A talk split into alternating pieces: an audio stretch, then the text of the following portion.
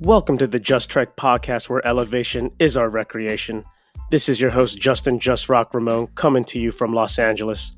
On this show, you will hear stories and adventures from badass hikers, local explorers, to even dancers and artists. Join the Just Trek crew on our journey to True North. You can follow us on Instagram at just.trek, facebook.com slash justtrekofficial, and our website justtrek.net.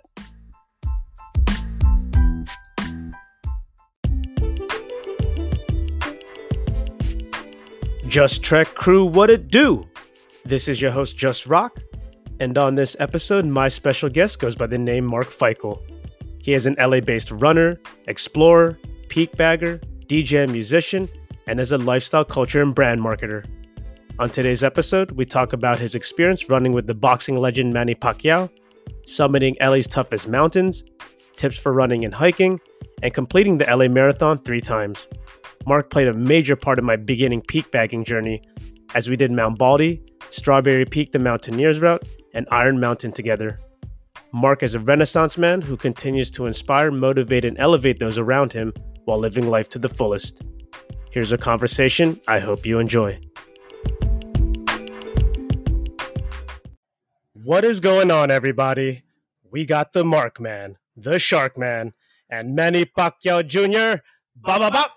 Bop, bop, bop. You got to explain to your entire audience what that they have no idea what you're talking about. I think we're all crazy. Well, first off, welcome to the podcast, Mark Feichel.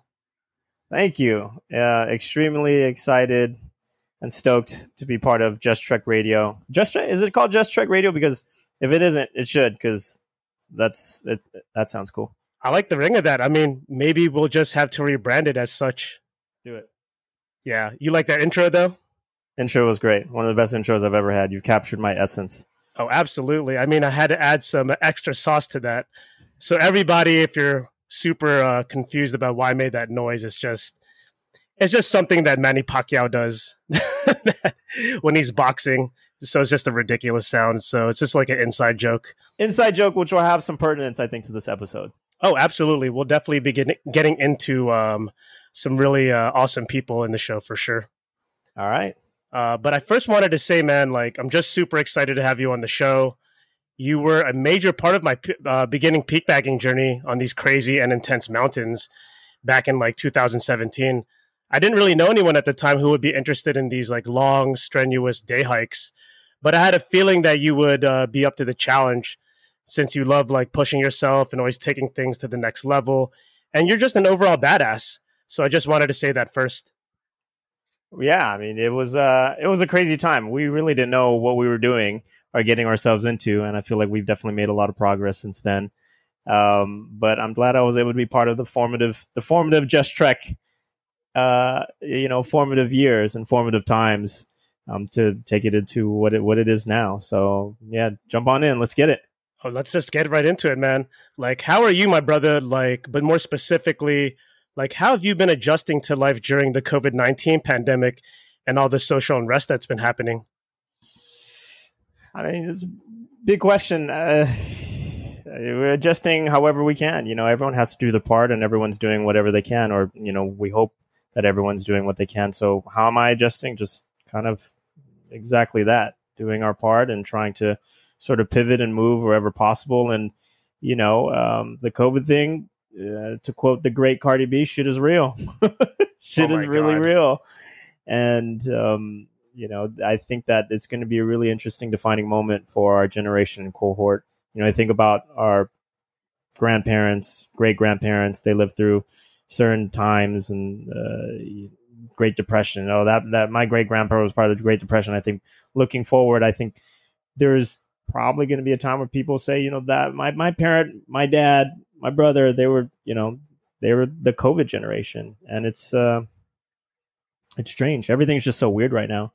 And in terms of the social unrest, get it. We're getting the fuck out there and doing what we got to do, and share your voice. You know, we uh, there's a lot of fucked up things going on out in the country, and um, we have to do what we can to say that that's not right. Yeah, man, we're living through a crazy moment in history right now. Like we're living through it. Like I didn't I never thought that would be we'd be in a pandemic during like, you know, like civil unrest. And now even what's going on right now in California, it's crazy. There's insane wildfires, there's a heat wave. Like there's a lot of shit going on, man. Like it's a big like melting pot of craziness. Yeah, what a time to be alive and what a time for anyone's AC to go out. So I hope that doesn't happen to you. Oh God. Um, I'm curious, Mark. Like during all this, uh, what's been happening, have you been turning to anything for like a sense of comfort or a sense of normalcy? Whether that's you, like you know, doing a physical activity or getting back into an old hobby, or like developing a new hobby. Like I'm really curious. Like, are you turning any? Are you turning to anything for a sense of comfort? Yeah, I mean, I think a lot of the old things um, that have been a staple in my life: exercise, outdoors, running, physical activity, music has always been part of the fabric of my life. So I think, um, you know, listening to old tracks, discovering new tracks, discovering new artists, meditation, another big one. Um, fostering dogs. You know, the house I live at, uh, we've fostered two dogs, found two really cool homes for them.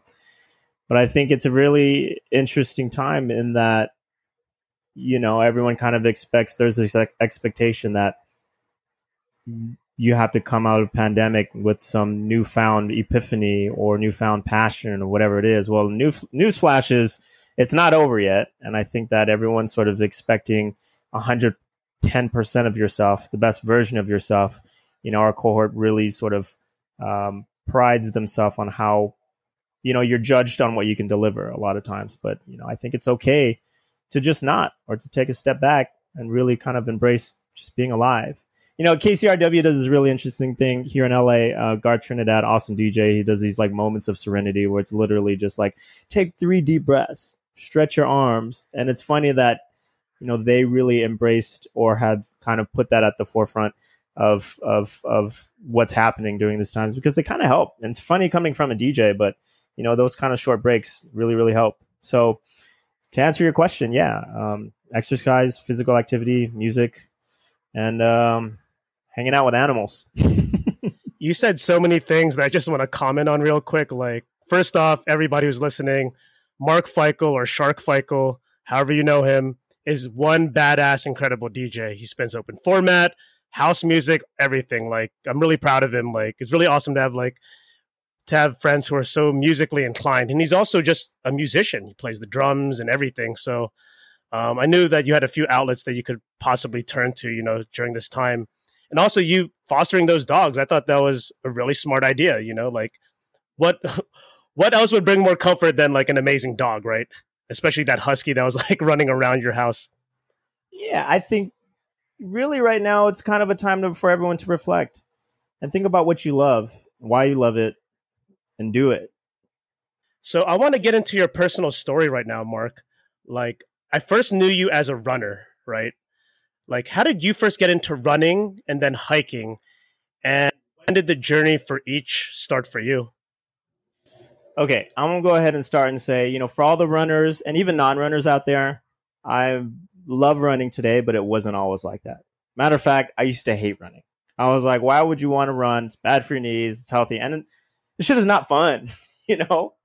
But i think a lot of times it's really about a lot of people expect, okay, I'm going to run. I'm supposed to run perhaps maybe fast, do a number of miles, and always comparing, you know, where I perhaps should be. When really, you know, that that doesn't happen overnight. And an interesting thing kind of happened um, in my running journey, if you will. Um, I was I was pretty physically active. Was into a whole bunch of different sports. Played basketball growing up. You know, got into boxing. Um, because you and I both loved and shared our passion for um, a short little Filipino man named Manny Pacquiao. Um, and that's kind of where the journey started because during the time I was living off of Melrose and Highland, sort of the Melrose area here in Los Angeles. And I had seen these videos online of this guy, Manny Pacquiao, training, and I was looking at some of these videos and I said, Hey, that looks like Pan Pacific Park next to the Grove where I work out at. And that looks like Griffith Park where I run at all the time. And it looks like this guy's there a whole a whole lot. And so, uh, and I would see videos of people just running with like normal people just running with him.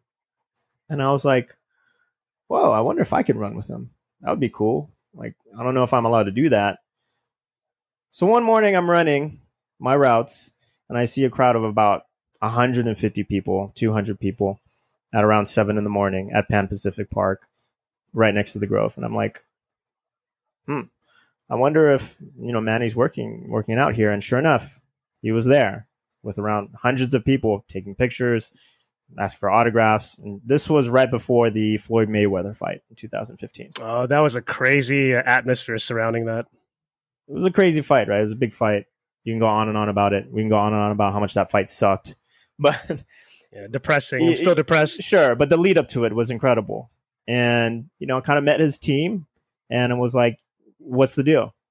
Do you have to sign up? Do you have to get vetted? Like, who can run with them? And they're just like, you know, look, if you can keep up, you don't get in his way. And I mean, those were pretty much the two rules. If you, you know, meet us on time, you don't get in his way, you can keep up, you can run, but just don't break those two rules. And that was kind of the beginning of kind of where I kind of tar- start take I started to take running seriously because I run I wanted to run with Manny Pacquiao. So the next day, here we are. it was the next day already. The next day, yeah, the next day. They're like meet us at Griffith Park on Ferndale, and those of you familiar with the Los Angeles area, um, Trails Cafe. So if you go up Los Feliz and you go up um, the the Ferndale Way, which is the backside of Griffith Park, we were meeting there. It's like five in the morning, and nobody's there, and it's just pitch dark. So I'm like, okay, like this dude played me. This is not really happening. And within about 15 minutes, I was surrounded by around by about 40 cars. So he he rolls in, pitch dark, and he does a few warm ups, and he starts running. You start at the very bottom of Griffith Park, and you're essentially running all the way up. And it was an incredible experience to run with Manny Pacquiao because you notice a few things. Number one, you notice how short this dude is. I'm not very tall. You're not very tall. We're about five five, five six, five six and a half, maybe. and this dude is maybe five six and a half, five seven. And when you start running with them and it's just quiet and you hear everyone breathe together. So I was kind of running behind him because last thing you want to do when you're running with Manny Pacquiao is get in his way or trip him or something. You, could you imagine? He's training for the Mayweather fight. You're running with Manny Pacquiao. You trip him and he falls and he's spraying something. Oh, you're gonna get beat up and like thrown into prison or something. So I was pretty nervous. I'm not gonna lie, I was pretty nervous. But the experience was crazy because you know I'm thinking to myself, "Holy shit! I'm running with Manny Pacquiao up Griffith Park, an area that I've ran up many, many times. It's pitch dark, and the thing I remember most about running with Pacquiao was the sound of cameras because you're running all the way at the bottom. It's about a thousand plus feet of energy gain of energy gain. Uh, excuse me, elevation gain. Energy gain. I was like, that's a new term. elevation, energy gain, and when you run with Pacquiao, all you see are cameras just flash because you're running in the pitch dark because it's that early in the morning. All you hear is click, click, click, click, click, click, click, click, click, coming from all different directions, and it from from the beginning to the end. And he just takes little breaks here and there. And the first thing you notice also too is are his calves. He's got these calves. I mean, you have big calves, but his calves are like look like goddamn sequoia trees. They are they're ready to pop out of their skin, and that's where, where where his I think power comes from. And he just runs up the hill. And the crazy thing about when he runs too, he doesn't look like he's running very fast. And it's really it's like this weird optical illusion when Pacquiao runs. It doesn't look like he's running fast. But you have guys who, you know, at the time I'd never run a marathon. These marathon runners, you know, that I spoke to were just like, he runs different. He uses his entire body, and when he runs up the hill, doesn't look like he's going fast, but you are chasing this guy. And it's funny because you know one one specific instance I remember running with Manny. He's a really smiley guy. He's very happy. You know, English isn't great. Easy to make fun of until he gets in the ring. But he muttered something under his breath, and Pacquiao said, "You know, as we were going up the steepest part, he said in Tagalog in Filipino, he he was like, "Iwanan mo kita," which is kind of like, "Yo, I'm gonna leave you guys," like kind of like try and catch me up this mountain. And he kind of muttered that to all of us running with him. And this dude took fucking off. He took off, and we were all trying to catch him, and we couldn't catch him. The only one who could catch him was his dog. He has a mini like Jack Russell Terrier named Pac Man, and his he runs dog, by his side. Of course. and um, and it was an incredible experience. And since then, I've trained with him and ran those hills and his routes on all of the fights since uh, since 2015 before the Mayweather fight. And that I think is really kind of where I where I got my start in, into running. You know, if I can train his routes and if it's good enough for Manny Pacquiao, world champion, it's it's more than good enough for me. And um, that's kind of where I got my start. And then I met some pretty incredible people along the way. Uh, my friend Smiles, who was a triathlete um, finisher, and a good buddy of mine, Caleb Gage, um, and started training with these guys and started, you know, running running marathons. And you find a big group or a good group to train with, and the rest is history. What a dope story of like how you've like really became more passionate about like running, like just to provide more context to like how amazing this is for everyone, you know, tuning in. Like Pacquiao at this time is like the number one like like person in sports and entertainment. Like he was on the cover of Times. Like I think right before the Mayweather fight, he was like what a he was was he an eight world division champion at the time? Oh, absolutely. He's world division champions in eight different weight classes. They it's never been done before. Mind you, think about this. He's a champion, a world champion at 110 pounds, all the way up to 150, 147 or 152. I can't remember one of the welterweight classes, but that means he's fighting and beating the best of the best of the best at 100 imagine being 110 pounds fighting the best in the world being 147 pounds fighting the best in the world and winning yeah he was uh, i mean he still is obviously but at that time like international superstar not just in sports but just like in the world like even in entertainment because his personality was just so like you know everyone gravitated towards him because he came from the slums. He was a squatter right? So like he had this worldwide worldwide worldwide appeal to him. So when I started seeing the videos, you know, that you're posting on your Instagram stories, um, or social media that you were running with him, I got like so excited and hyped for you. I was like, whoa, like that was just such a crazy visual to see you like running behind him and training with him. Like I was like, yo, Mark is doing it right now. Like hell yeah, that's my brother right next to Manny Pacquiao. And I was like a diehard fan, my diehard uh, fan myself. You know, I would I tried to go to one of the fights and I would just watch all the fights. I'd be screaming all the time, like picking up furniture. Like I was a diehard fan as well. So uh, for you to share that story, like, and to see it actually happen, like, was super rad, man. I mean, it's hard not to like the guy, especially during his pinnacle or his, his zenith, right? He, you know, he talked funny. At least he tried to speak English, right? I, he didn't talk funny. His English wasn't great. Karaoke superstar. sing, what kind of boxer beats a dude in the ring and then goes sings karaoke. His singing was terrible. Um, and you know, when he went into the ring, like, you know, his whole deal is find me the biggest, baddest, most threatening opponent. And when the bell rings, go to war. He gave us some of the best fights we've ever seen. Uh, and, you know, he transcended boxing. But, you know, this guy was so approachable, so normal. He looked like, you know, if you were Filipino of Asian descent or what have you. It's like you're kind of like your Fabi uncle, you know? Exactly. Just a super, super normal dude. And I did, you know, to kind of tie close the loop on this, there was one moment I think I remember where I kind of got in trouble running with him because uh, I kind of got in front of him a little bit. And um, you know, I kind of wanted to get in front of him, get a shot of him running running up the hill. Mm. And um, he gave me a kind of like this look when he when he caught up to me, and he was kind of like, "Yeah, don't do that." So I didn't He's do like, that. I, I, didn't do that again. Of course, you would try to do that. Yeah, For sure, you would try. Not what you want. Manny Pacquiao looking at you pretty upset. So when he's usually smiling. Yeah, his uh his stare when he's like fighting or like or if he's just like being intense is pretty damn scary. Like it looks like he's like gonna kill you. All right, Mark. Let's start talking about some hiking right now. Like I first knew you as a runner, right? But how did you get into hiking? How did I get into hiking? I mean, just trek. it's me, right? I. That's the funny thing. I'm born and raised in Southern California, and we have a litany and stable and treasure of mountain ranges with the San Gabriels and the Angeles, and you can go on and on. But I got started with you. Um, you asking me on if we want to go hike Mount Baldy or the Strawberry Peak thing or whatever, you know. That's how we started, and it's pretty funny how we got started because again, we had pretty humble beginnings.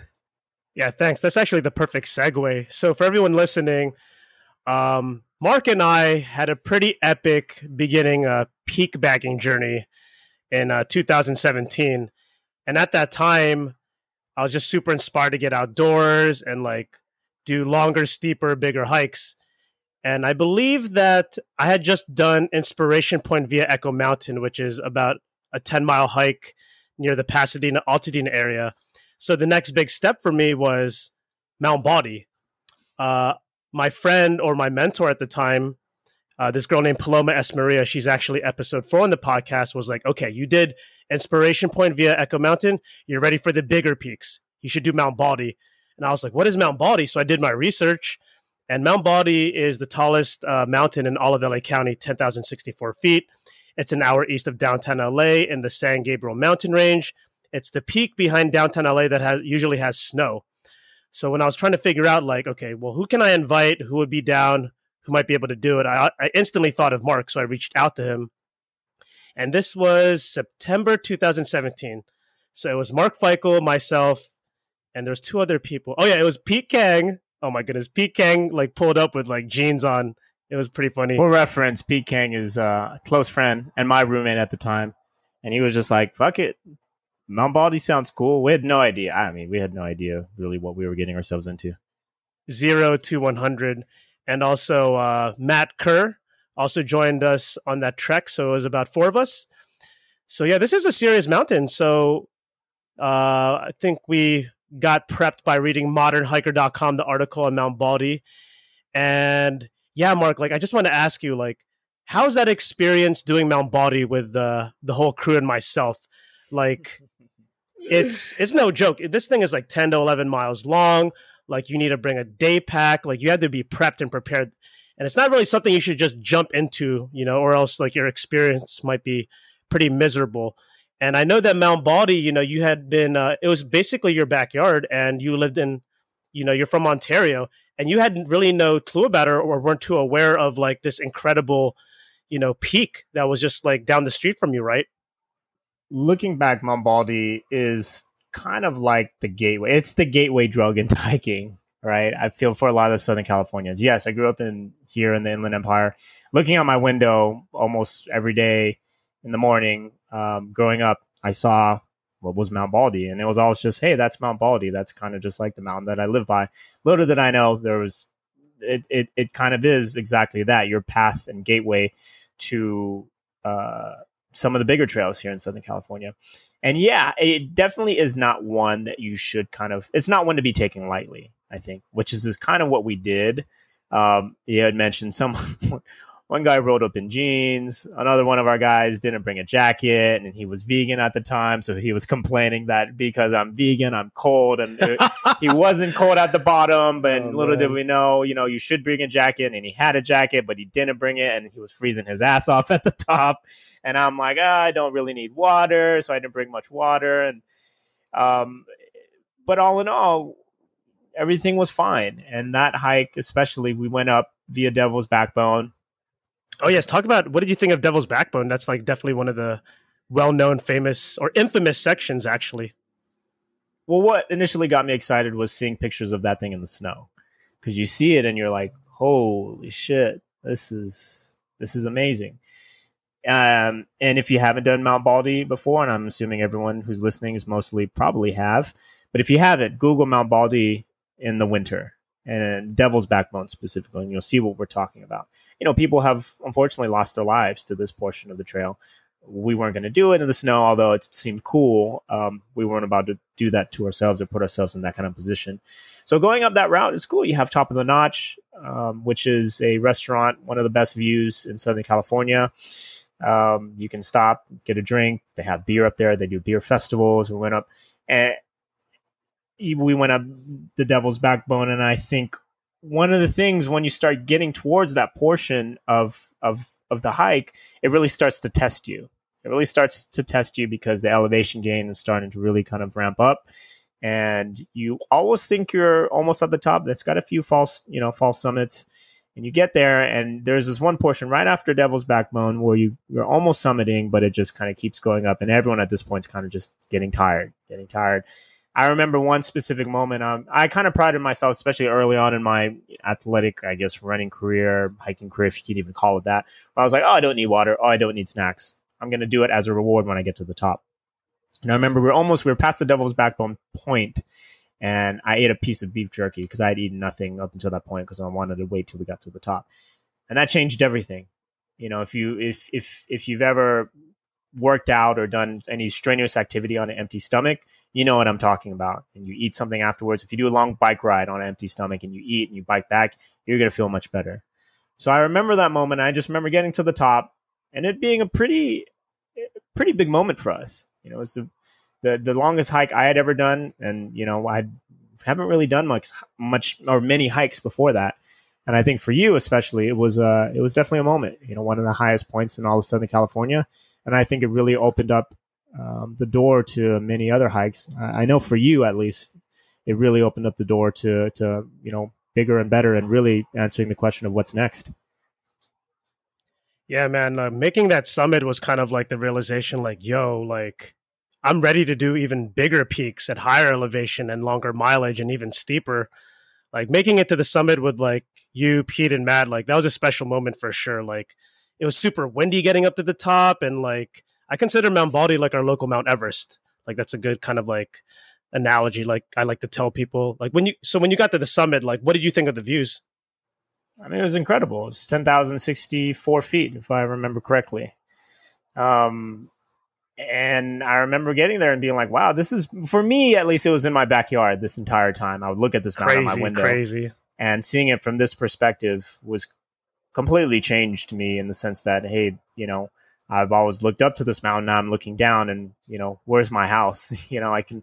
I, I wondered where it was. Now that I can kind of look down, it was it was a completely different perspective, and it felt good. It felt good to be at the top. Um, and it was funny. You know, we we had made so many mistakes and we're so ill prepared. We were, thank God, modern hiker. We looked up the article, which it always modern hiker, whomever is doing those hikes, just just rug. You probably know. Always Casey does that. Sh- Schreiner, Schreiner. As he's usually warp doing speed. Them. He always does them in like four, five, six, seven hours. It takes us considerably longer than that.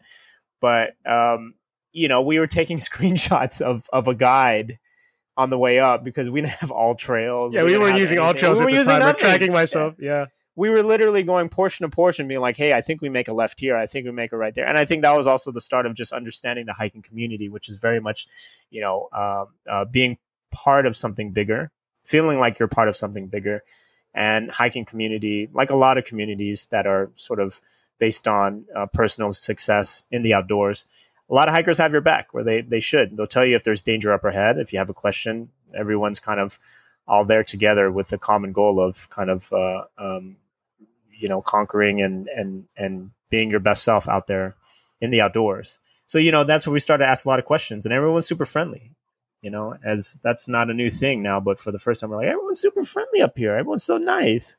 Yeah, yeah there's really not community. a lot of people up there too. So everyone's got to kind of help each other out.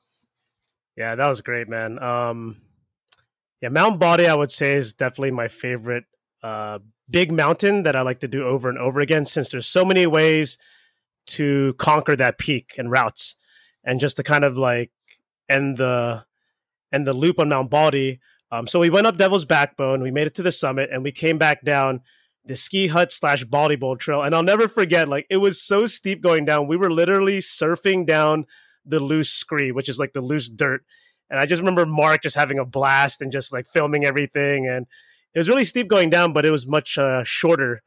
And we went down the ski hut slash Baldy Bowl trail all the way back to Manker Flats, which was the trailhead. So it was about, uh, I want to say like 10.3 to 11 miles total, the mileage. And the elevation gain was about 4,000 feet elevation gain. For those of you who do not know what elevation gain means, it means wherever you start, and then when you reach the peak, the difference of that is the elevation gain. So just to clarify that. And yeah, Mount Baldy was like what you said. That was the gateway drug to conquering even the bigger mountains in the San Gabriels and the uh, San Bernardino Mountains and San Gorgonio Wilderness. And we had another crazy adventure after Mount Baldy because, you know, after we conquered and bagged Mount Baldy, we were like, all right, what's next? So Paloma Esmaria, again, the one who was putting all these mountains and crazy uh, recommendations, you know, into my head, she was like, you should do Strawberry Peak, but the Mountaineers route. I was like, the Mountaineers route, like, what is that? So I got instantly intrigued.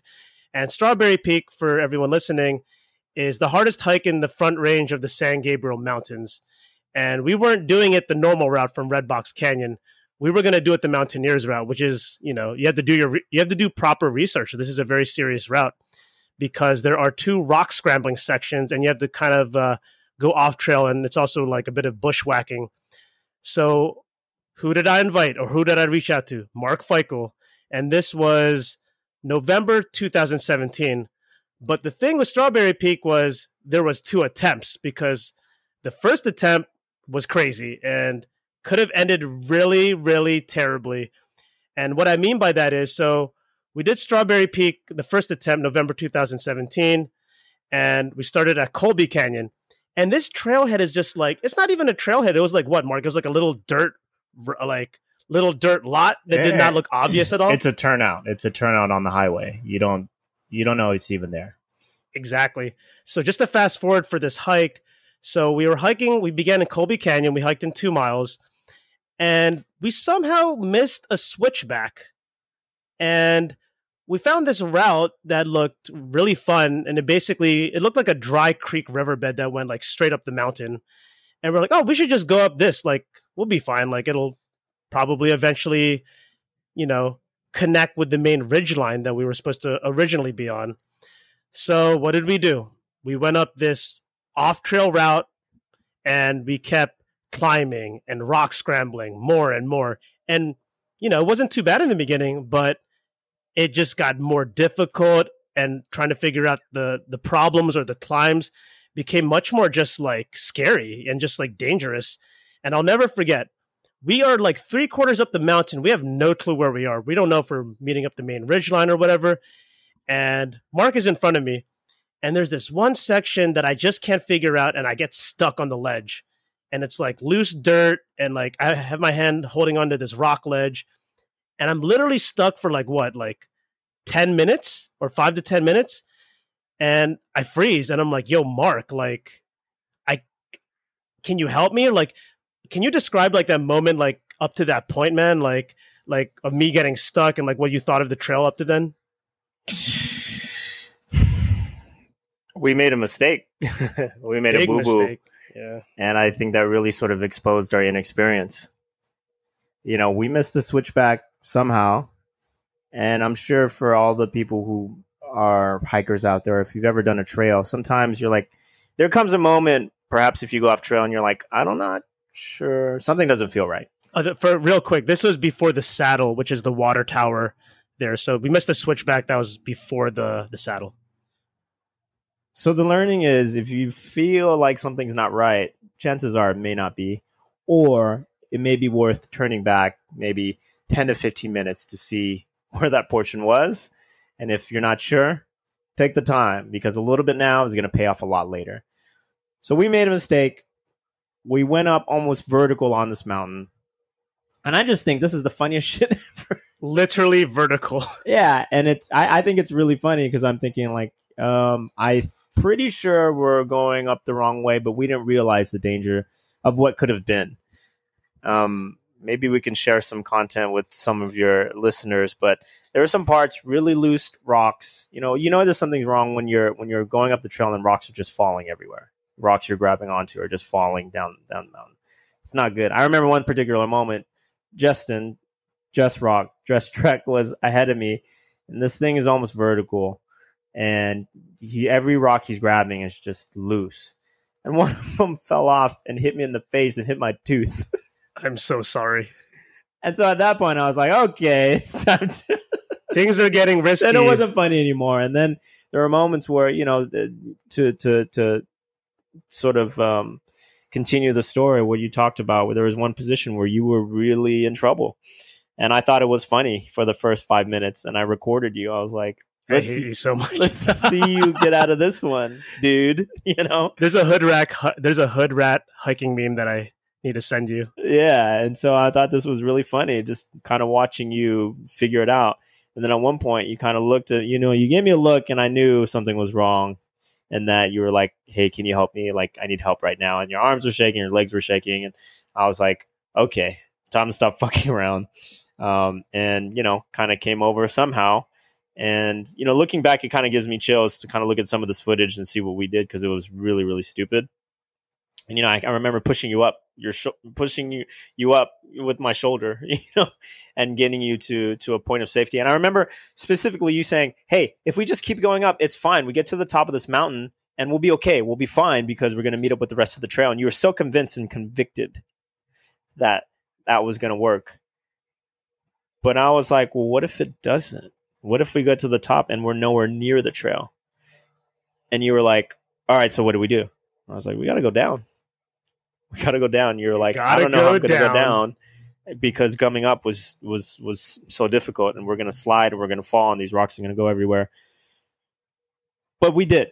We did very carefully, and literally, you know, hand here, foot here.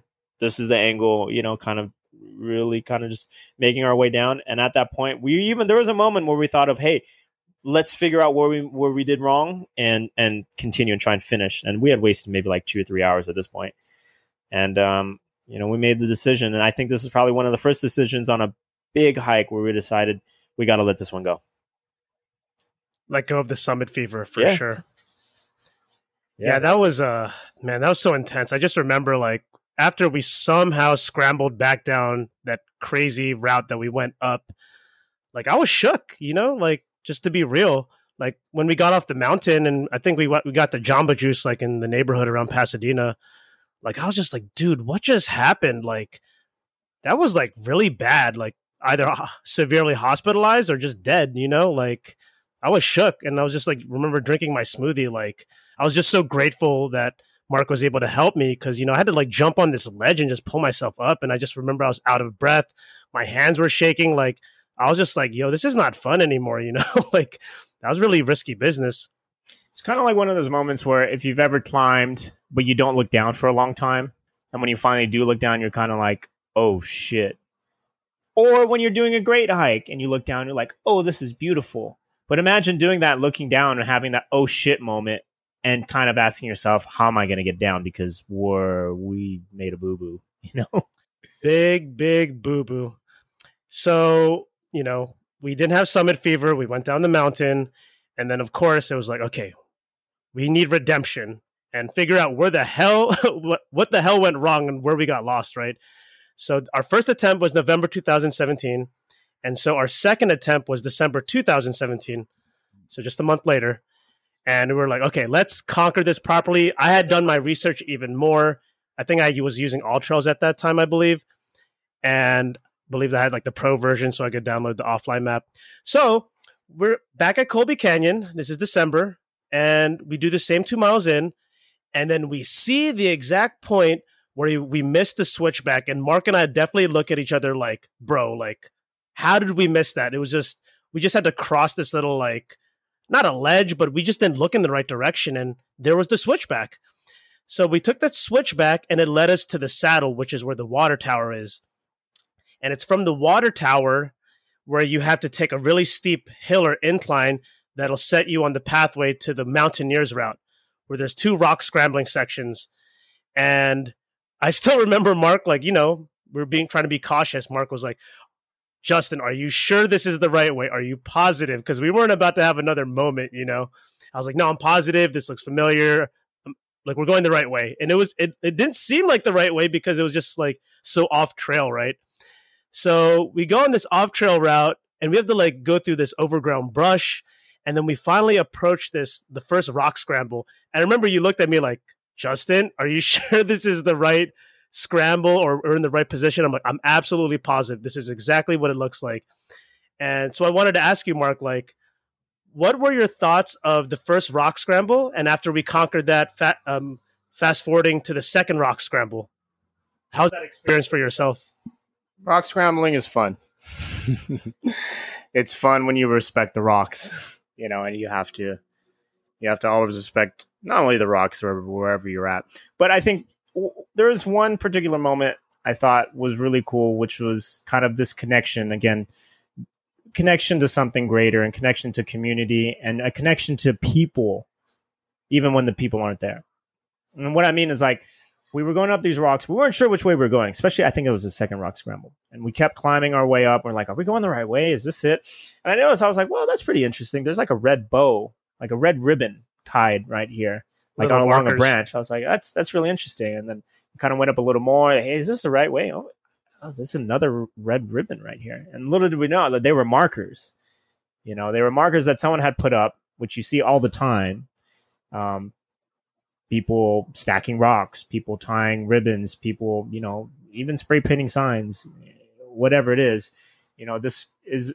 I thought this was a really. This is the first time I'd ever I'd ever seen this, and I thought that was a really really unique sort of uh, um, dimension to hiking that I'd never seen before. Because someone before you came here and took the time to do this, and it's almost you know kind of being part of of their hike and their conversation without them being there. You know, you're kind of going the same way, and it's their way of kind of saying, "Hey, you're on the right path. You're going the right way." Right? People don't have to do that, but they do, and it's really interesting. And you kind of think like, "Who is this person who did this?" You know, who is this person who's ensuring like I'm going and I'm on the right path? So I thought that was really fucking cool, and you see that all the time, and I think that's something that's pretty pretty special about hiking. It's kind of like the registry at the top right? You get there and you see, oh, fuck, someone was just here yesterday. There is no one up here right now. I missed you by like 24 hours. exactly. Like that. You know, that's uh it's almost like a time capsule, you know, or traveling through time while still being in time. So, uh, Strawberry Peak was was great. One of my favorite hikes. It's got tons of personality on all different sides of the mountain, um, and I have only done it once, so we need to do it again. Oh yeah, I'm down after this heat wave. That's for sure, dude. I really loved how you described the whole like um about the about the arrows and the ribbons and how like people came before us and like the hiking community and all that. Like a great thought. Um, real quick, just to backtrack. So the first rock scramble is very doable. You know, you just have to watch your footing. And I would suggest, you know, getting those like cheap, like dollar, two dollar, like working gloves. They work amazing on like hikes like this on rock scrambling. So the first rock scramble section is very doable, you know, nothing too difficult or hard, but it's the second rock scramble that's much more technical and where you have to be very careful. And I'll never forget, like Mark, like literally, you always love living on the edge, literally. You were like walking across this really narrow ledge and like hugging the wall. And I took a photo of you and I was just like, Mark, please be so careful. Like it like gave me like so much anxiety watching you scramble and traverse this one like section of the rock, and I was just like, this is getting ridiculous. We are like this. This mountaineers route makes you really feel like a like a real life mountain climb. You know, like near the city. That's the trippy thing about this route.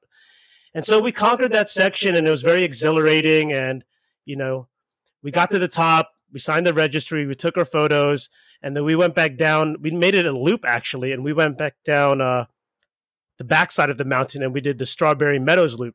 So we didn't have to go and scramble back down the rocks, which I would recommend you probably not do if you can. But if you have to, you know, just be very careful of your footing and whatnot, because down scrambling can be very different from up scrambling.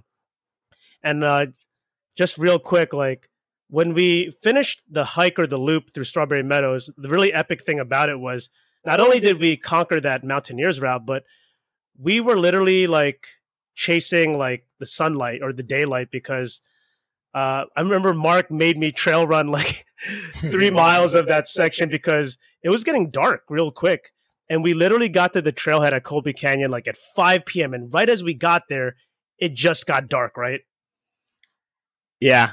Um, you have to take some of those moments in because there's nothing like a sunset, you know, hike. But um, you know, we didn't start early enough. We didn't start early enough, so we had to make up for some of the time. And yeah, I made you run. I wasn't very patient back then. I always wanted to run, yeah. get some. You know, for me, hiking wasn't. Um, it wasn't enough. It wasn't enough. It wasn't enough physical activity. Where now I approach it completely different.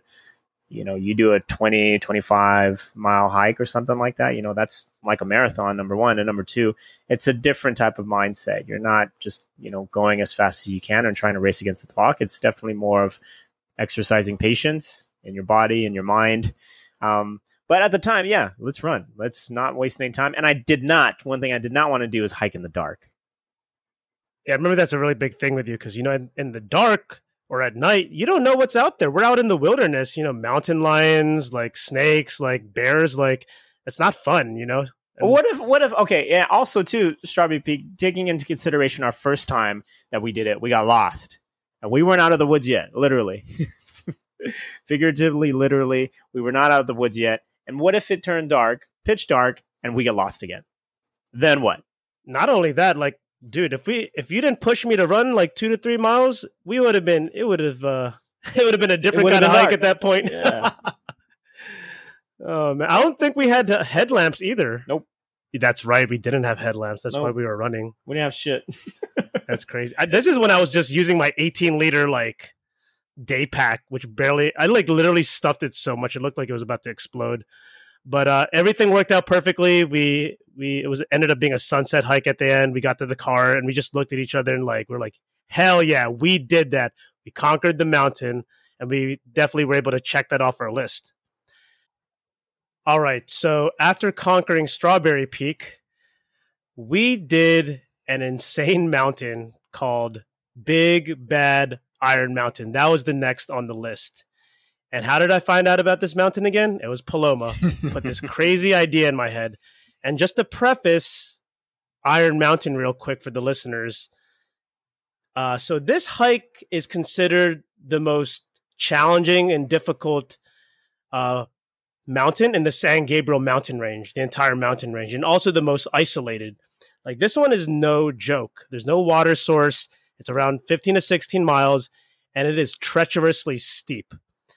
So, of course, I was like, I got super intrigued. You know, I read the modern hi- the modern hiker article and I sent it over to Mark, and he was like, "Hell yeah!" yeah. Who are you gonna call when you get super excited about a hike?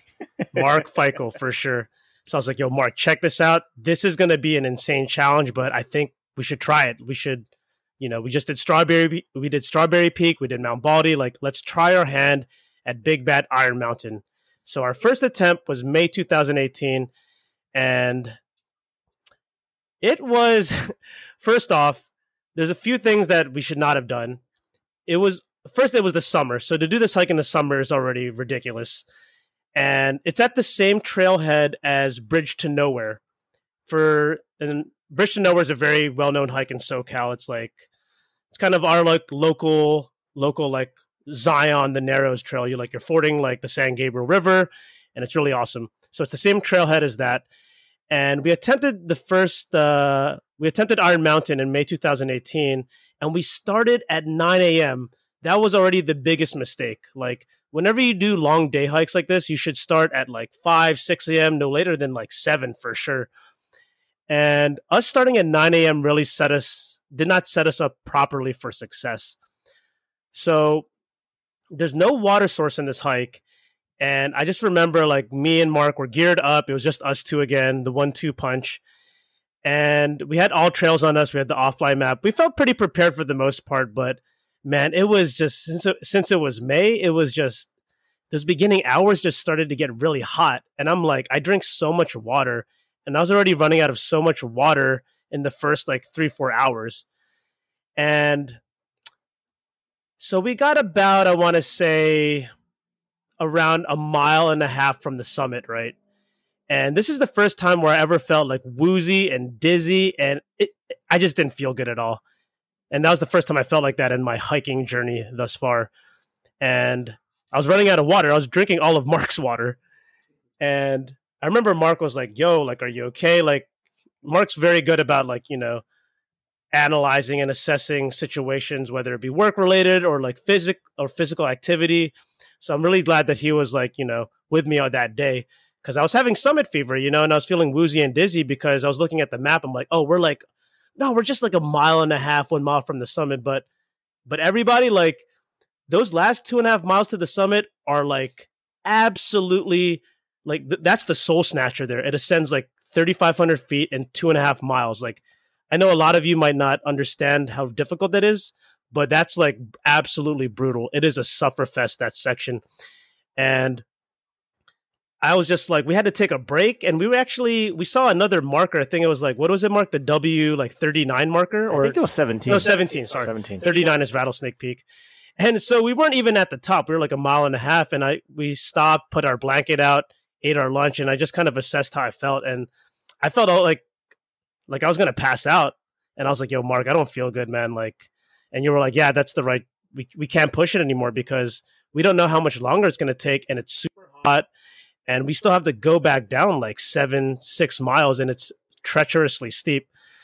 So the important lesson that day was again not to have summit fever because I'm absolutely positive if we kept going for that last mile, mile and a half, it would have been really bad. And there was literally no one, like barely anyone else on the mountain that day. So if I pass out next to Mark, like there's no cell phone reception, we're super isolated. That would have just been really bad. You know, we couldn't even call for help. We didn't have a Garmin device or anything. So I just felt so shitty, you know, like having to turn around because I felt like Mark could have kept going. Um, so yeah, we went back down, and that was already its own journey. Like it was so steep going down the loose scree, and we got to the trailhead, and then I just remember like uh, Mark was like, "Yo, we gotta we gotta come back, Justin, and like we gotta conquer this." And I was already kind of like just so out of it and just so beat up from the day and demoralized. I was like, I don't know, man. Like, I think I might have, I might chill on this mountain and like just do other peaks because that's how, that's how brutal this peak is. It's, it's called Iron Mountain for a reason. So that attempt was in May, and then you know after a few weeks, I was like, okay, like Mark kept you know following up with me, like we're gonna do Iron, right? We're gonna we're gonna conquer this beast, and I was like, all right, fine. I'm in a better headspace. I know how much water I need to bring. I'm gonna be much more prepared, right? So fast forward this is June 2018. So it's Mark and myself. And then we have another friend that joins us, a close friend of ours. And we started much earlier. We started, I believe, at 5:30 or 6 a.m. on the tread, so that we're already setting ourselves up for a lot of success. But little did we know that this day was going to be one of the most brutal and longest days of our hiking experience or just lives, pretty much. So we're doing great the first couple miles, and you know we have enough water. We have hiking poles, and our friend is cramping. I be I believe like mile three or four in, and this this is like during like the really steep sections, like I think right before the saddle, and Mark, can you can can you just chime in? Like this is kind of when I felt like we both knew like, oh man, if he's already cramping like at this point in the hike, like I don't know. This might this this is like an ominous sign about of things to come, right? Yeah, this is going to be a long day, and it was um excruciatingly yeah. long. But I mean, we were out, we were out on the mountain for almost damn near 19 hours probably we started at around 5.30 a.m we didn't get to the bottom around 12 or 1 a.m crazy I, we ran into a lot of problems. Again, I think we learned from some of our mistakes and we ran into some things. And, you know, the complications were unfortunately our friend um, injured themselves. They were cramping early on. We wanted to finish. We had a friend who has a very high threshold for pain and he'll work through it. Um, the pain got worse. We kept ascending. And this is a person who will never quit. So they kept pushing themselves and we followed. Um, this is a person who uh, uh, couldn't take any ibuprofen or Advil because they're allergic, which made it even more challenging. And as we almost got to the top two, just our luck, there was a great baby little rattlesnake who wanted to say hello to our friend. And I remember he kind of screamed out, and we were like, "What the hell's going on?" he was like, "A snake." we were like, "Great." this day is just going perfect. Oh, you forgot one thing. On the way up, there were vicious mosquitoes literally eating all of us alive. Oh, that was crazy. That was crazy and that was horrible. Eating alive in terms of I had about 17 mosquito bites on one leg, 19 or 21 on the other. And mind you, I wore a I wore compression shorts this day, I remember, and they bit through, which is disgusting. and mosquitoes are disgusting and they're the worst. Um, so we had a lot of things against us, and it was hot, extremely hot still. We started early. We wanted to finish. And how many people were hiking that day? Zero. There was no one else on the mountain on this particular day. If no one's hiking, if you don't see anyone on your hike, it's probably for a good reason. They're probably not hiking because it's probably a sign is either too hot, not safe, you probably shouldn't do it. But we did. And despite the mosquito bites, despite the snake, despite the cramping, uh, we pushed through and we finally made it to the top. And I think you had a very sort of momentous and memorable, I think, summit, Justin. Yeah, like when we got to the top, like after that incident with our friend almost being attacked, well, being lunged at by a rattlesnake at the top, like that's, that's just so ridiculous. Like, like to be attacked by a rattlesnake right as you, right before you summit is just like a bad sign. that is like the worst thing that could ever happen. Like God hates you or something. I don't he know. was protecting the summit. You don't want us to get there. yes, pretty much, I guess. You're absolutely right. So I'll never forget. So I was in front of Mark and our friend, and after we got past like the the, the rock section, the the the gray rock section, I was like, oh my god! I think after so many false summits, there must have been like seven to ten false summits. I finally was like, oh my god! I think I'm at the summit. And as I started walking to the top, I saw the W15 marker laying on the ground, and I literally was like, holy shit, we're here. And I looked back at Mark, and this is the first and only time I've ever done this on any mountain up until this day. I literally jumped up and down screaming and said, Oh my God, we're here. We did it. Hell yeah. What the hell? Oh my God, what did we just go through? And I was just jumping up and down out of sheer joy, like, and relief, you know? And I also just felt very like invincible in that moment because, you know, I felt so demoralized the first attempt. Like, I didn't want to come back and do this peak, you know, it was that brutal and a sufferfest. And I remember looking at you, Mark, and you were like, wow, like we're in the heart of the San Gabriel Mountains, 360 degree views. And you could see Mount Baldy, you know, across from us, and like Rattlesnake Peak, which is the younger brother of Rattle of uh of Iron. And we just both looked in awe, and our friend was just like also just relieved that we made it to the top. So we took our summit photos, you know, we signed the registry, and I usually don't do that, but for this one, I definitely had to. And we got our content, and we were like, wow, we are beat up. We're so tired. Like, and we knocked out for like, I think 45 minutes to an hour. And then it was like, you know, after you bag an epic peak like that, like, what was that feeling, Mark? We were like, shit, we have to go down another seven to eight miles. And it is going to be so long and so steep. And our friend is hurting and he's, cr- he's still cramping.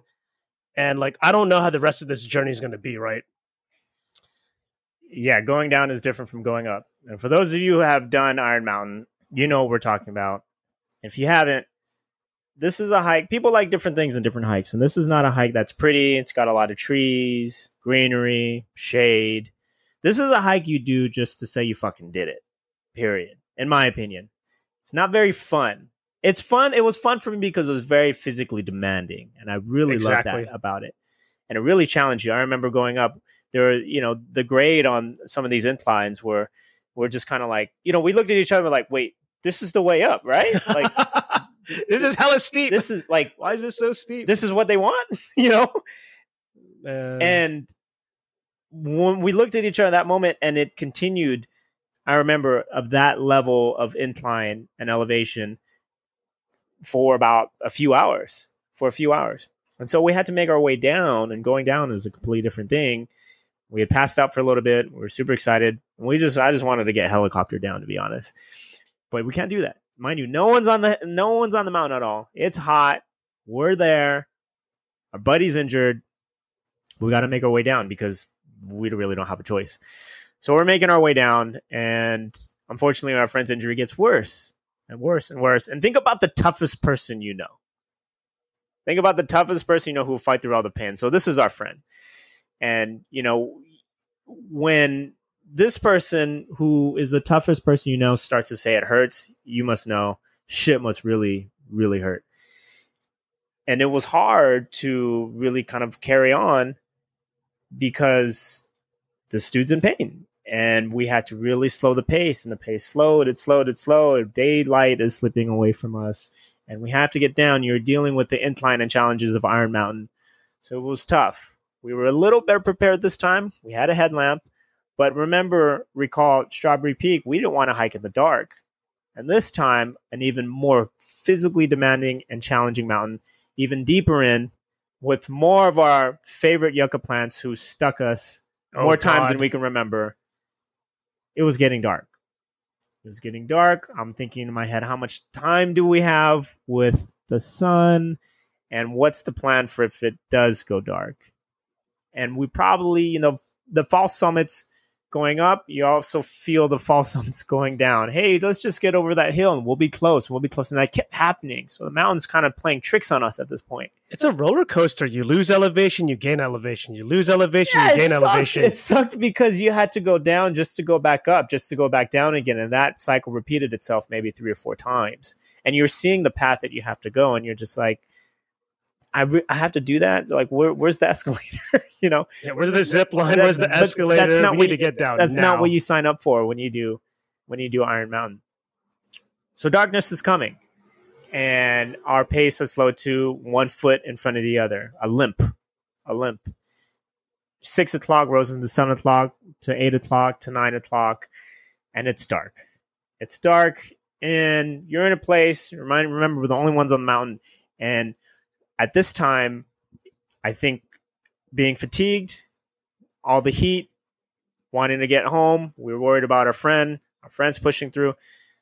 I know personally for me, my mind started to kind of play tricks on me in terms of the light and shadow, what you're seeing. We were moving around. There were tons of bugs. Justin, you had, thankfully, at least a headlamp, but Bugs loves that lamp.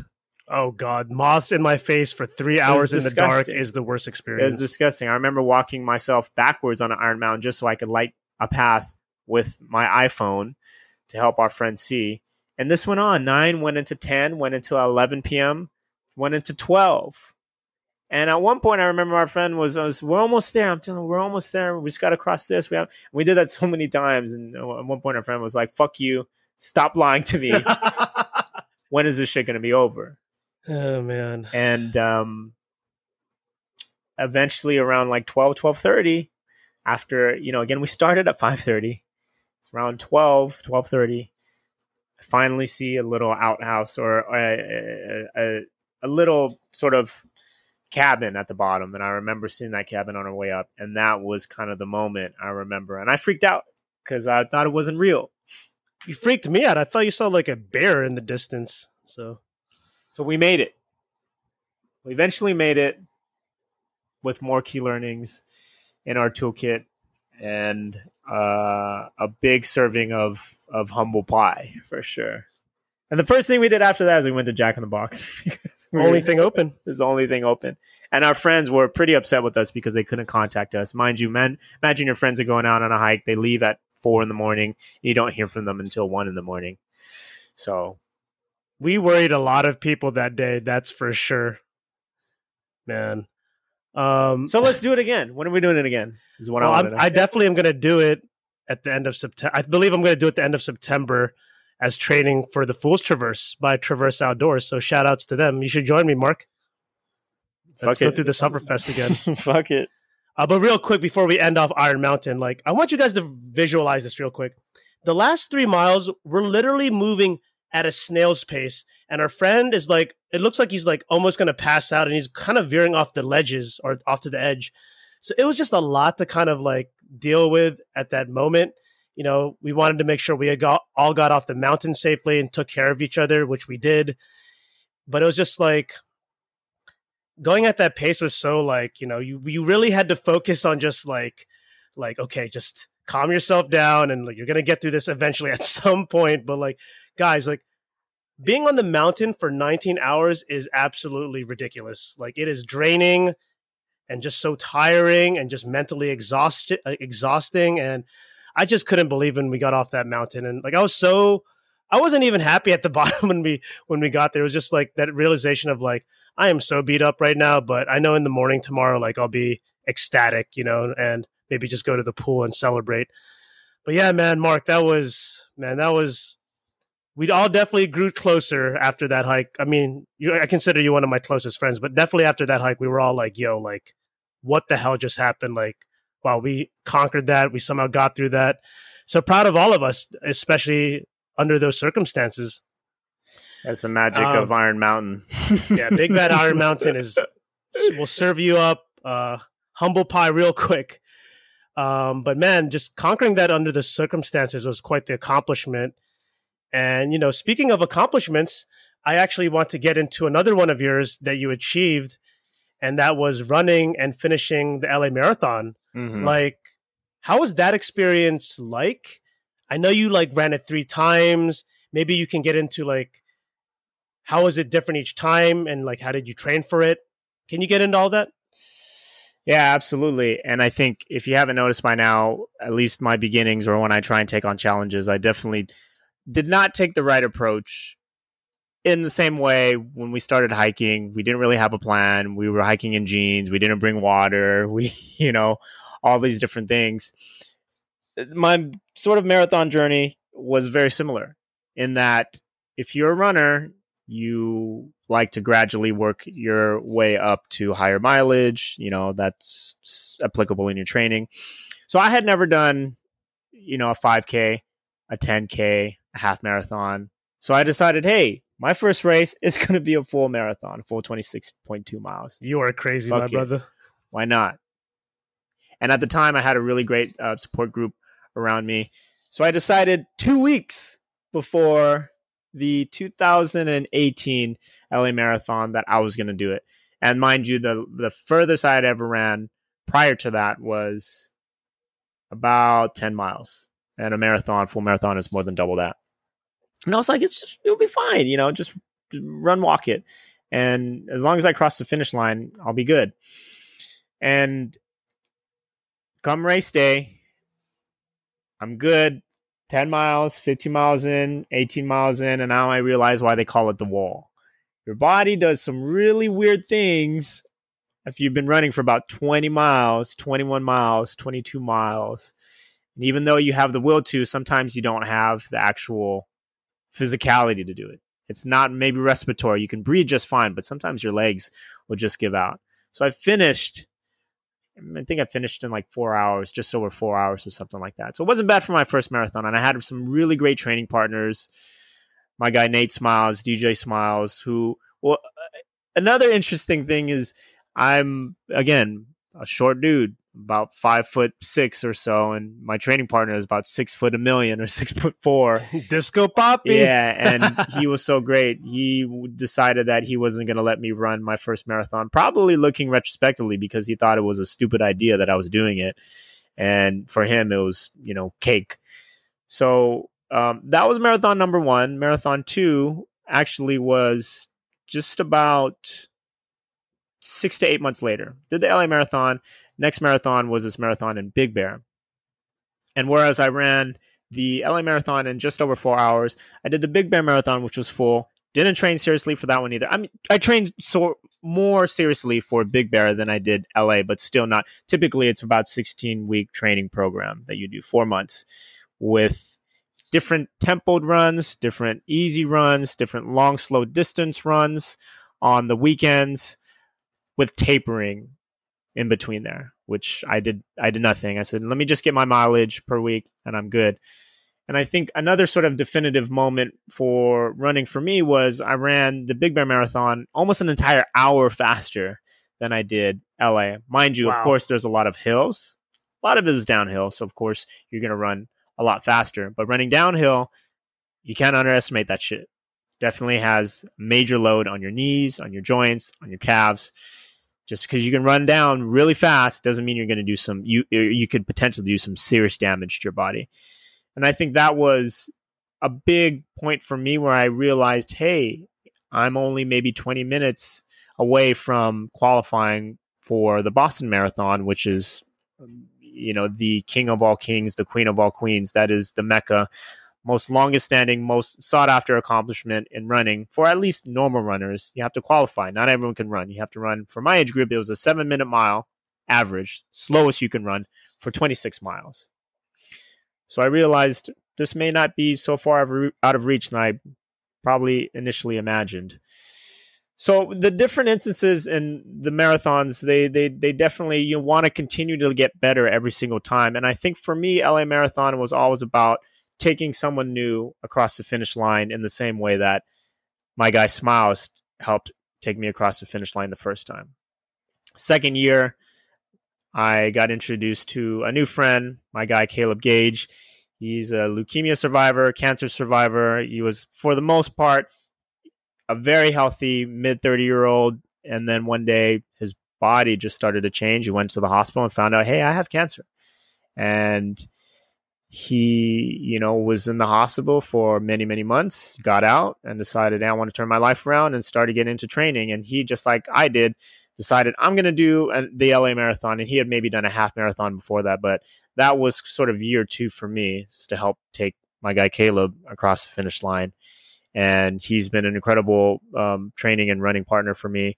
He pushes me, and you know, in a lot of ways, he runs faster than I do. Third year was bringing uh, my friend Lucien, who's a work friend of mine, across the finish line, and she trained the right way. So for me, LA Marathon is about fun.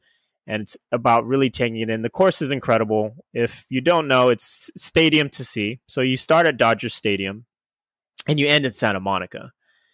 And it's incredible to see the different personalities. You know, Los Angeles, one of the greatest cities in the world. I'll stand by that statement day after day.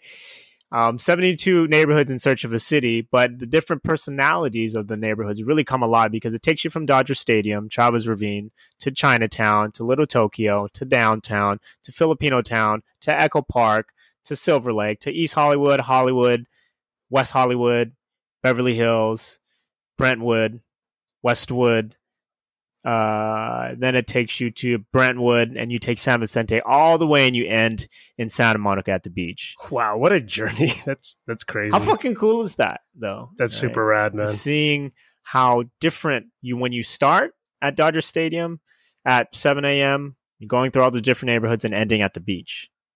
Pretty fucking cool. I just want to say that what you just said, like it's, I, I think people need to realize, like, LA is a city of many cities so for you to like experience it like that is just so like unique and badass. It's a great way for people to come together. There's like tw- over 20,000 people that run the LA Marathon. And before, I remember even before I became a runner, I was like, fuck the LA Marathon. Traffic sucks. they got all these road closures. Sure, like, sure. why do they do this? You know, and times change, interests change. And it's incredible to see people of all different ages, backgrounds, ethnicities, cultures, and a lot of the, I think, uh, ethos of each of the neighborhoods really come alive. You go to Chinatown, you have, you know, the Chinatown, Downtown Chinatown Association put on performances. You go into Little Tokyo, you've got them playing on taiko drums. You go into Filipino town, you know, they are cooking and and there's DJs. Filipino, of course, there's DJs. cook Filipino or DJ. DJs. There's probably some some b boying in there somewhere too. Hell yeah! Right? You get to Hollywood, and there's a whole bunch of rock bands. You get to West Hollywood, and they're doing their thing. Um, uh, and and it's great. It's great. And one interesting thing about this is you actually ran the last two miles with me over the past two years. Oh, that's right. That's when I was like, "Yo, this this LA Marathon thing is huge." Like, I had no clue to be honest with you. It's huge. And I remember being upset at you because it was around mile 24 and you're like, come on, you need to run faster. I'm like, I'm fucking dying. and you're pushing me, but it was great to, to, to have you. And, and, um, uh, you're gonna, you're gonna, you're gonna do one race sometime in the future. Maybe oh, may not be goodness. a full, but I'm gonna go ahead and say it on Just Trek Radio right now that you're gonna be doing a race sometime very soon, whether you like it or not. And that is reciprocity for me going on Iron Mountain, Strawberry Peak, Mount Baldy multiple times. All right, all right real real funny moment. So I don't know if it was the first time or the second time where I ran the last two three miles with you, but the funniest thing happened. So Mark is like, okay, at this area you got to jump the fence because you can run with people and then just hop before the finish line. So I'll never forget this moment. So Mark is like, okay, you can get off on this side. So I'm like, all right, cool. As I hop the fence, this guy in the crowd yells at me and goes, "What are you doing? Don't ever give up. And I just looked back and I was like, oh my God, this guy probably thinks I'm the biggest like like loser right now. But little did he know I just ran to support my friend. Like I couldn't believe someone said that to me. And it was just like the most ridiculous thing. When I told Mark that, he was like, he couldn't stop laughing. I think you were like rolling on the floor. I'm dying. Yeah, literally. Don't give up. Don't, Don't give up. ever You give thought, up. you thought you were around 24 miles, 25 miles, and you're almost done. You just Oh, gave up. goodness. No, no. Hell you're no. you're a bandit. That's what they call it, like marathon bandits. People who who who who don't do the entire thing and want to cross the finish line. But um, yeah, man, it's great if you're into running. I mean, definitely might might perhaps probably what you're going to ask next is what do you recommend? I recommend do not do what I do, which is Real talk. decide your first marathon is going to be 26.2 miles. Start with a 5K, start with a 10K. Listen to your body. Take time to recover, taper, do things like that. And I've definitely paid the price for a lot of those mistakes. Thankfully, I'm my body's pretty good, but you know, you're not going to be young forever. You only have one body. Um, and so you have to listen to it. So look up a plan, put together a plan and stick to it. Don't be like me because if I were anyone else and or it could still happen, could could get injured. And injuries change things. And you mm. think you're invincible and you think you can do whatever you want on the mountain until some shit goes down. Or as Mike Tyson likes to put it, everyone's got a plan until you get punched in the face. So true, man. Like, that's such a great point. Like whether you're for running or hiking, like you got to build yourself up in increments, or else, like what you just said, because if you don't build yourself up and build up the strength and the cardio or whatever it is, and you get injured, like man, it might just affect you for a long time when you shouldn't have even put yourself in that position.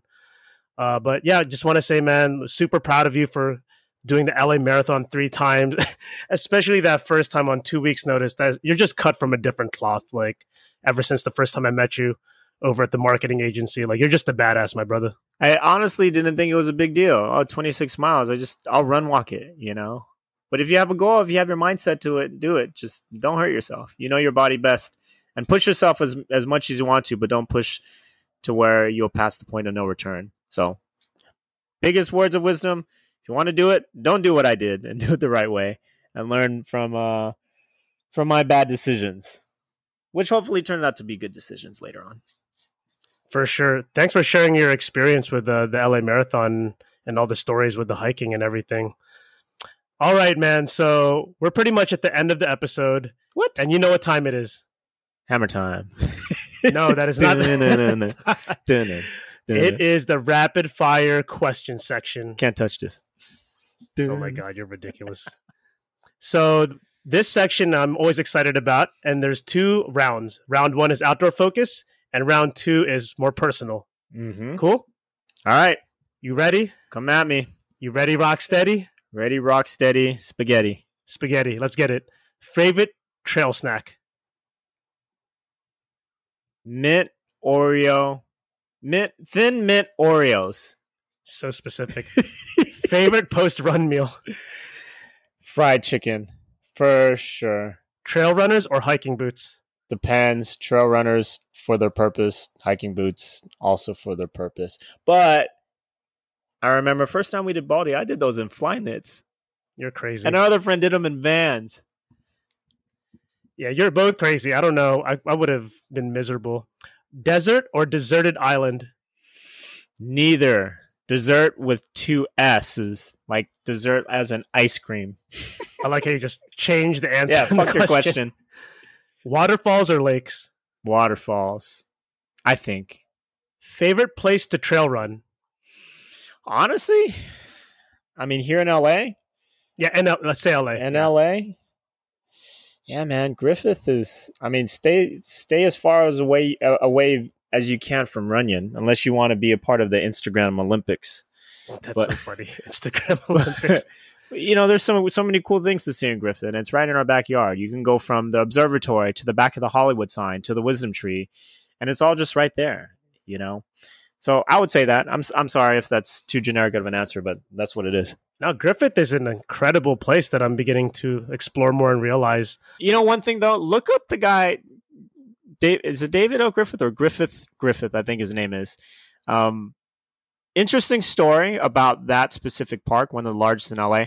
But Mr. Griffith was not the greatest guy, and I'll leave it to you to Google that and see. He did some pretty fucked up shit. Oh, I know what you're talking about, but we'll let the audience do their own research. Cool. All right. Ascending or descending? The descending, way faster. Taco Tuesday or Waterfall Wednesday? Taco every day, son. Every damn day. Rock scrambling or surfing loose scree? Rock steady. Um, next Yes, question, yes. please. All right. Music artist you want to hike with? Oh, Pharrell for sure. Pharrell? yeah, Dope Pharrell, answer. I think Dawn sure. or dusk? Mm, dusk depends. Running in the morning. Duh. Just choose one. Dawn. Santa Monica Mountains or San Gabriel Mountains? San Gabriel Mountains. That shit is wild and super low key. If you don't know what's up, Favorite hike in SoCal? Strawberry Peak. That one time, man. That was yeah, Mountaineers route specifically. Yeah, do that hike if you're listening. National park you want to visit the most that you haven't already? Man, Yosemite. Even though I've went there so many times, there's something special about that place. Yeah, a magical place. Yosemite and seeing El Cap in real life and seeing that some dude did that free Oh, is like Absolutely unreal. Unreal. what's wrong with that dude? It's, it's- He's in- cut from in the best way. other cloth. Yeah, in the best way. What's your ideal outside temperature? I can run in the heat, anything under 90 degrees, but I mean, to be honest, yeah, 70, 72. Great for running, great for hiking. With sunshine, of course. Awesome. In one word, how do the mountains make you feel? Mm, hungry. Great answer. hungry for food, hungry for more. Hungry for what's Damn, next. there you go. All right, that concludes round one. We'll take like a 10 second break. I'm going to drink some water. All right.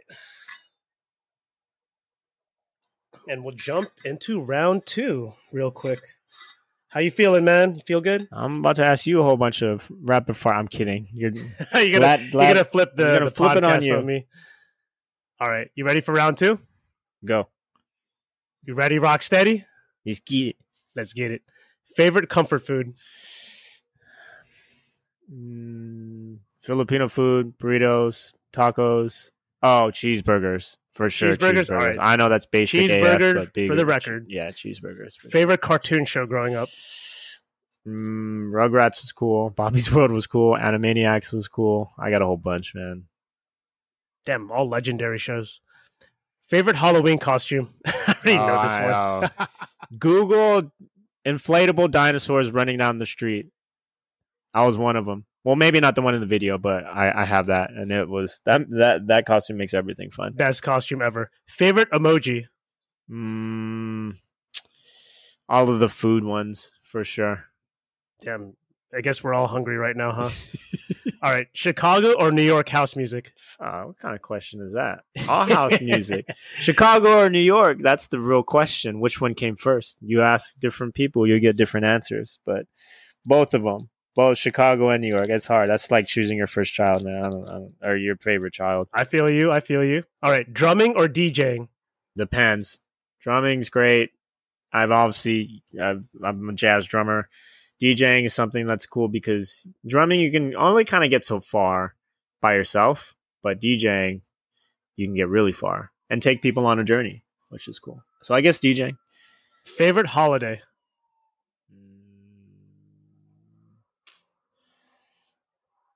New Year's. Next Uh, year, best year. New Year's is always Especially right now. Especially right Ah, now. Yeah. CDJs or turntables? CDJs for electronic music, turntables for all things open format and hip hop and scratching and all that fun stuff. Favorite music artist right now, or who are you listening to the most at the moment? Mm, uh, listening to a lot of a lot of labels, a lot of shows.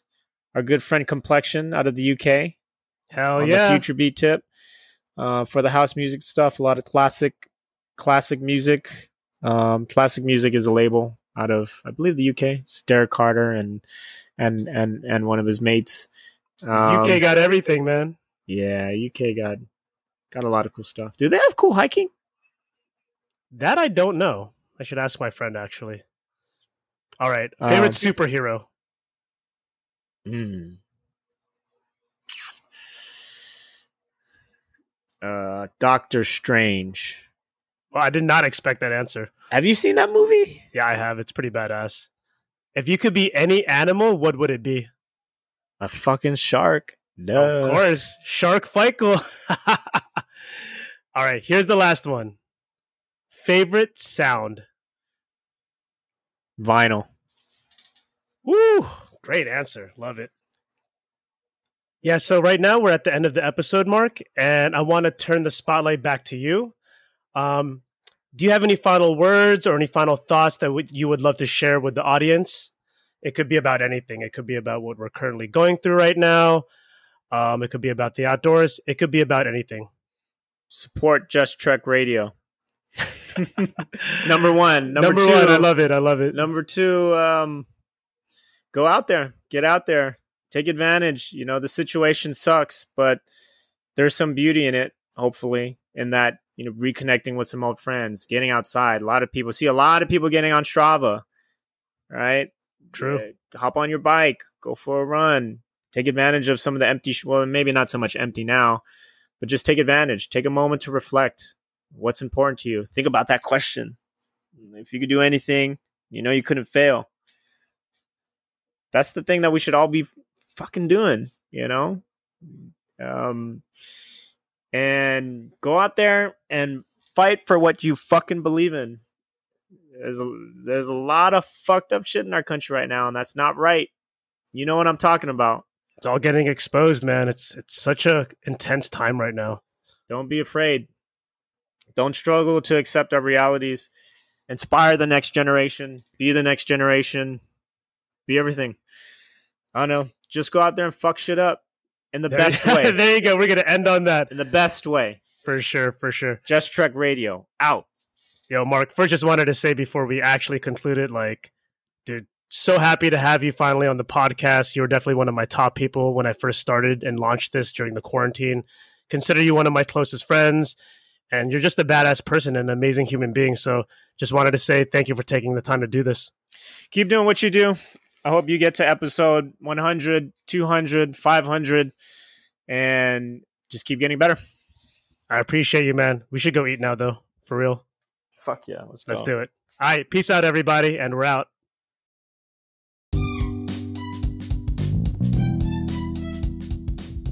Thank you, gracias, and salamat for tuning in to the entire episode.